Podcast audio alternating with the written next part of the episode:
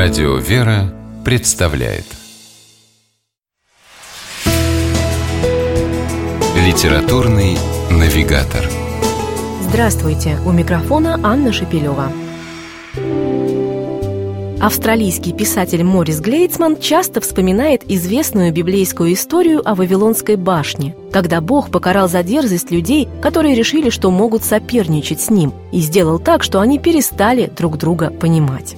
Последствия события, считает Глейцман, выразились не только в возникновении языковых барьеров, но и в том, что мы порой оказываемся неспособными понять даже того, кто рядом с нами. О понимании и внимании к людям, которые, может быть, чем-то отличаются от нас, но эти отличия не делают их хуже остальных, Морис старается писать в своих книгах. Одна из них – повесть под названием «Болтушка» – история о девочке, которая не может говорить. У 12-летней Равены Бетс, или Ро, как зовут ее в школе, редкое неизлечимое генетическое заболевание. Но она прекрасно умеет общаться. Ро знает язык жестов, очень быстро, грамотно пишет и мечтает о лучшем друге. Сможет ли она отыскать его среди одноклассников, которые либо смеются над ней, либо ведут себя отстраненно и безразлично?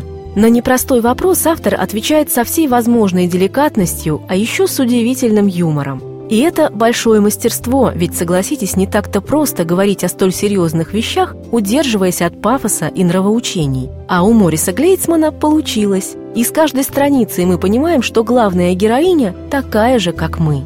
Как остроумно подмечает сам автор, Равена живет в Австралии, на другой стороне Земли, и каких-нибудь пару веков назад все думали, что люди там ходят вверх ногами. Но нам так близко и понятно все, что она чувствует и думает – Кажется, будто мы читаем ее мысли. В какой-то степени так и есть. Повествование ведется от лица Ро, то есть мы слышим ее разговор с самой собой, но в то же время становимся внимательными собеседниками.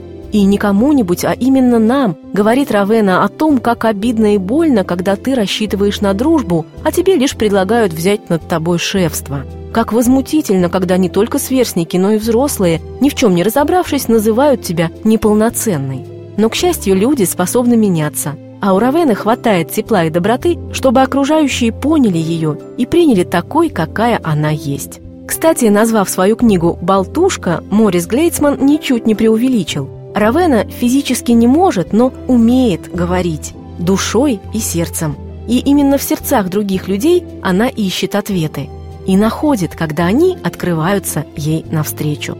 С вами была программа «Литературный навигатор» и ее ведущая Анна Шепелева. Держитесь правильного литературного курса.